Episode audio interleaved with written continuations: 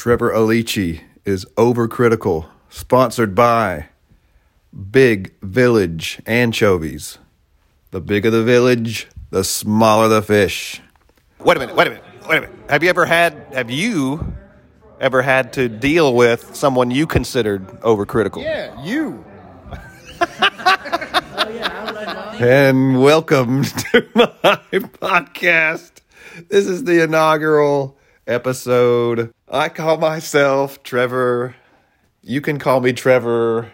You can call me Al if you want. But typically, that's how names work, uh, which is fortunate because I'm hosting a podcast that's named after me. And on this introductory episode, we will be dealing with that word overcritical. What does it mean? Perhaps you suspect that you are an overcritical person. Maybe you've been called overcritical and you've objected to that term. Uh, maybe you don't think you're overcritical, but you have to deal with someone who is. Uh, maybe a family member or a coworker. I've scoured the internet for articles about being overcritical, and I've found a couple that are authoritative, thorough, well researched, as you would expect internet articles to be. Uh, so we'll dive into those two articles here in just a bit, but in forthcoming episodes, we will be training our overcritical thinking skills onto art and movies and music, books, poetry, maybe even poetry readings. So that's what you're going to expect from this podcast. I hope you enjoy, and we'll get into our reading material here in just a second. But first, a short break. All right, we're back, and we're going to start with an article titled How to Know If You're an Overly Critical Person, published by Bustle back in 2016. I'm sure you can find the article by searching the internet. You can follow along with me if you like. Um, one of the first things that we learn from the article, this comes from clinical psychologist who says, and I quote, it all starts with our thoughts.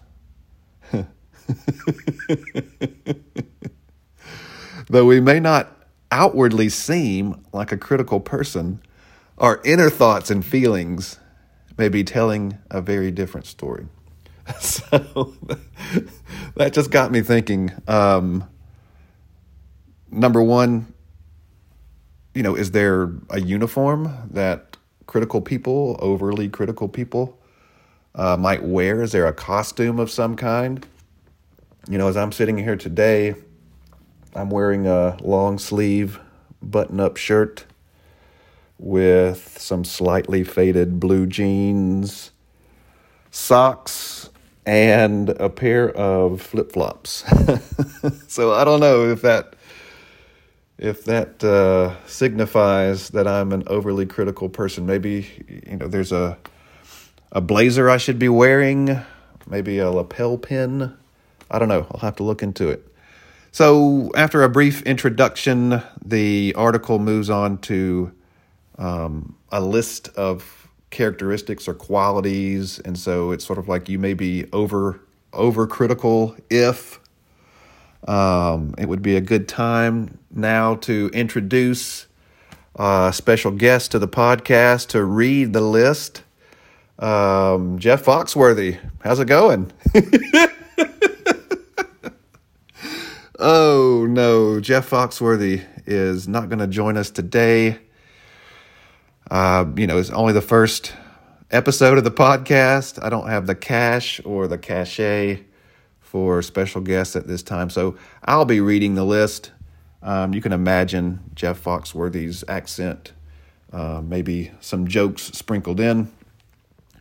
Um, but here we go the list. Number one, you might be overcritical if you constantly second guess yourself.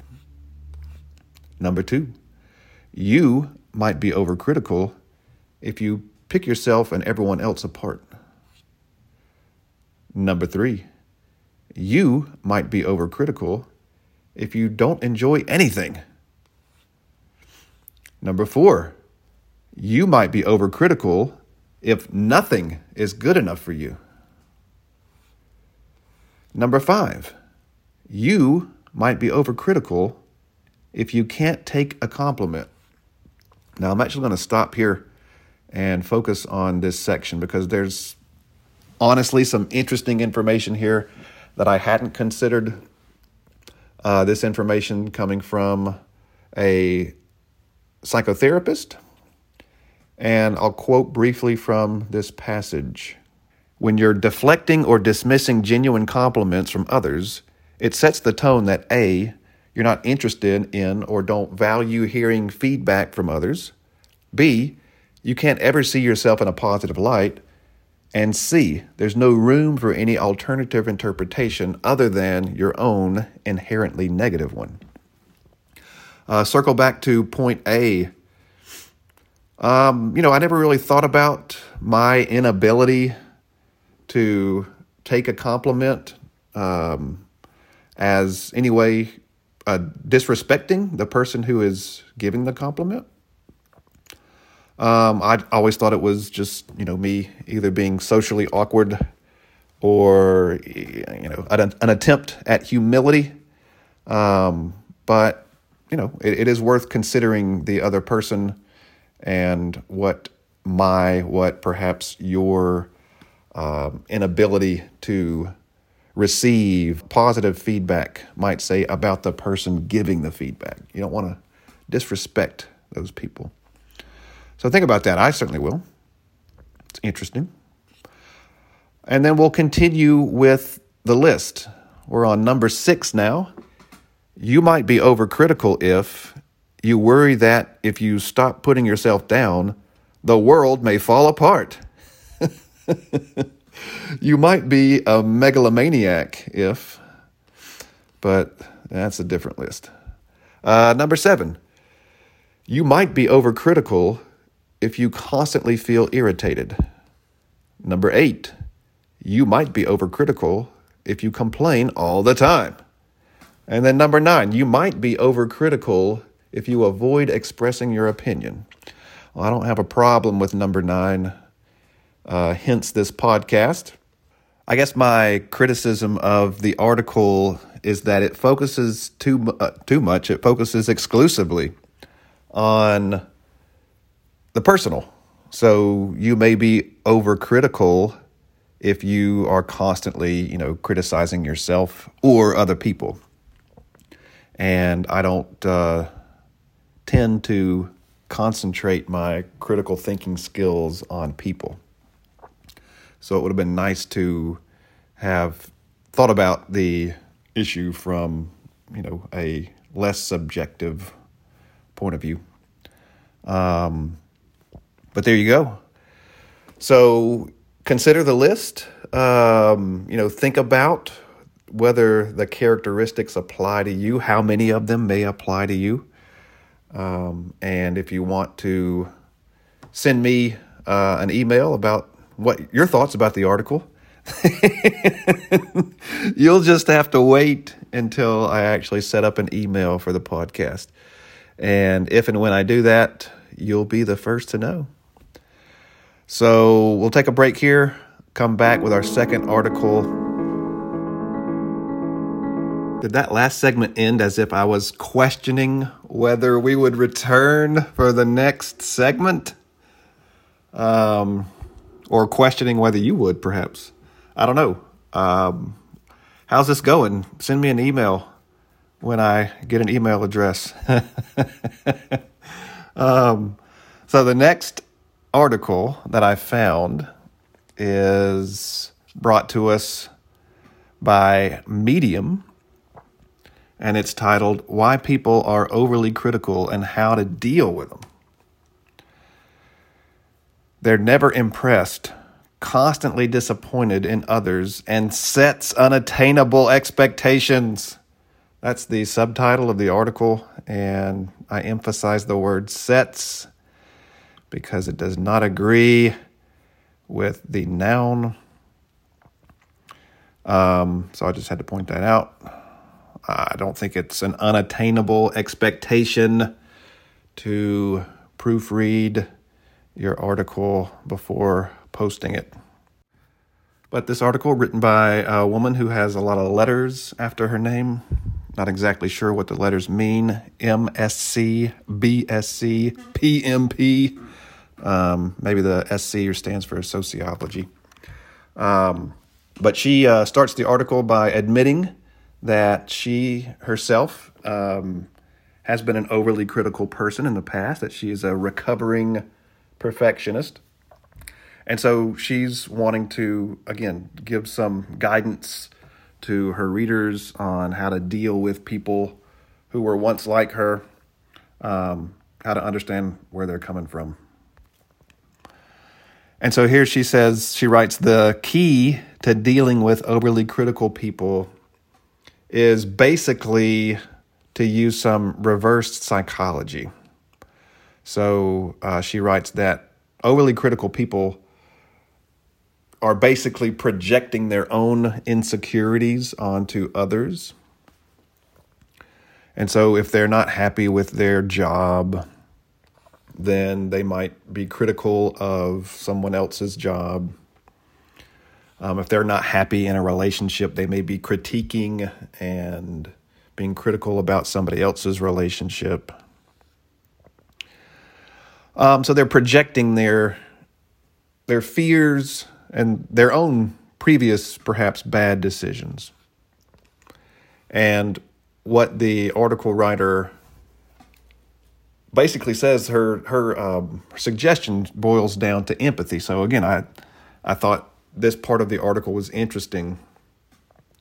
Um, that empathizing with those who are overly critical can help you deal with them.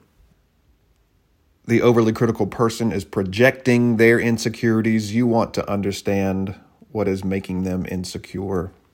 Um, and that helps to depersonalize their criticism. And essentially, the article writer is assuming that the overly critical person is criticizing you, the reader. And so you're trying to deal with that personal critique by by being empathetic. Um, and so try to focus on the overly critical person, try to understand why that person may be saying and doing the things that they say and do um, and try to get them to focus on themselves rather than focusing their criticism outward. Essentially, it's the I am rubber, you are glue, everything you say sticks back on to you. nana, nana, boo boo. Uh, um, but if the empathizing does not work, if trying to redirect their sort of critical um, opinions back towards themselves doesn't work, then the writer says, you know, remove yourself from the situation, uh, limit your exposure to the overly critical person. I'm going to try to keep these podcasts around, you know, half an hour. So that's my way of attempting to limit your exposure to me. Um, the article writer ends with some questions. Do you know someone who is overly critical? How do you deal with them? And I asked some similar questions um, recently when I was at a brewery so we're going to end the episode by sliding right into that Q&A. Trevor Alici is at a brewery and I'm going to ask a couple folks here what they think being overcritical means. Have you ever been called overcritical? Uh, yeah, yeah. Okay. Um, what do you think that means? Um, I'm usually just called overcritical by women, so maybe I'm just sexist. okay. Oh God. Uh, have you ever been called overcritical? Uh, have I been overcritical? No. Have you ever been called overcritical? No, no one ever calls me anything. Not even collect? People don't talk to me. Have you ever had to deal with someone you considered overcritical? No, but that's I think that's just because again I can't enjoy anything because I am so, I think I am so overcritical. So I think I feel I tend to think people aren't critical enough, and I get bored talking to people because because the conversation ends too quick. They're not critical enough. I feel like sometimes I want to keep talking about a topic and people people have nothing else to say about it. So, when you say a topic, you mean that you're overcritical not about people, but about things like art and music and movies and such? Yeah, yeah, I would say that. I think I try to. Actually, I think people are the one thing that I'm the least critical of. Agreed. Uh, I have a reply. You said Wait a minute, wait a minute, wait a minute. Have you ever had, have you ever had to deal with someone you considered overcritical? Yeah, you.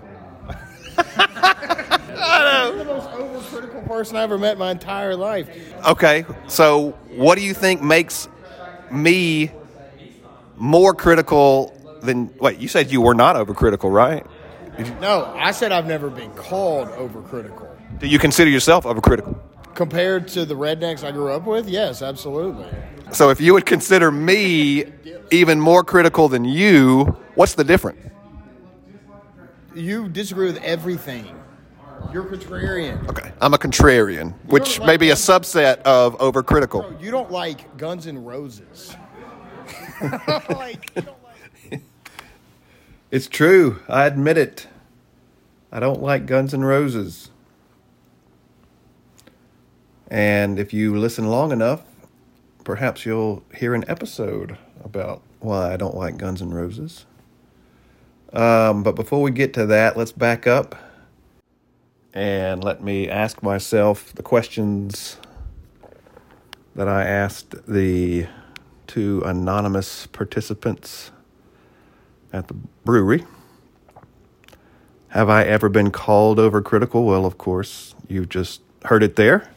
Um, but even before then, I've been called overcritical. Uh, just to give you a little bit more about me, I teach. I teach writing and some literature classes as well as film studies. And in the film studies class, one of the uh, comments I get from students is that I read too deeply into the films that we analyze. And when I get that comment, I direct the students to the credits at the end of the film. And I ask them, you know, what do these people do? What is their job? Why do they get paid good money? And typically they get paid good money to make decisions about what we see, but also what we don't see, what we hear, what we don't hear in a film. Um, so, you know, you've got tons of people making very minute and exacting decisions in a film. Um, and it's worth examining those decisions, analyzing those decisions. Um, and so to me, that's what being overcritical means. It doesn't mean that you're negative. Um, it can mean that you come to a judgment that a decision, a choice was wrong or didn't work for the film. Um, or maybe it was a great choice and it's one of the reasons why you love the film.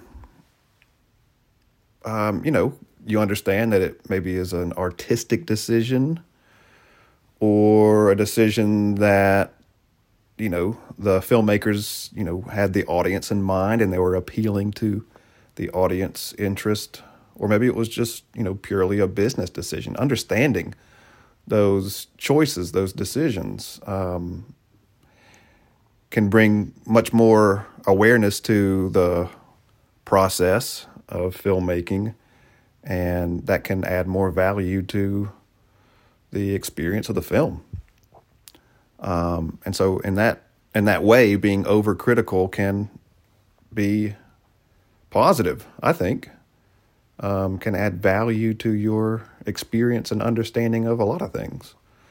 So that's what overcritical means to me. Now, that second question is kind of a trick question. Have I ever had to deal with someone who I consider overcritical? And if I say no, then bingo, I'm the most overcritical person I know. Um, but honestly, I've been to graduate school. I've worked in academia. Um, I know a lot of people who are critical about a lot of things, and I don't consider them overcritical. They may have a different perspective than I do. They may look at a certain text with a particular critical lens that I don't ascribe to, or that, you know, I don't think rules the day, but I wouldn't consider them overcritical. It just means that we disagree, and that's okay by me. And I'm sure you and I will disagree from time to time. And if that's the case, oops, I made you think.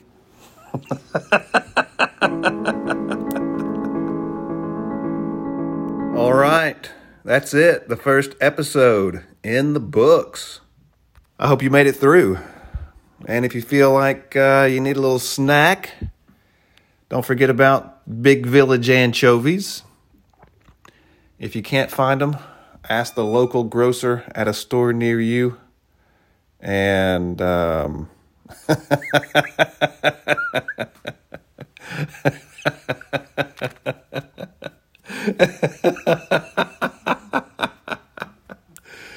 um, and until next time.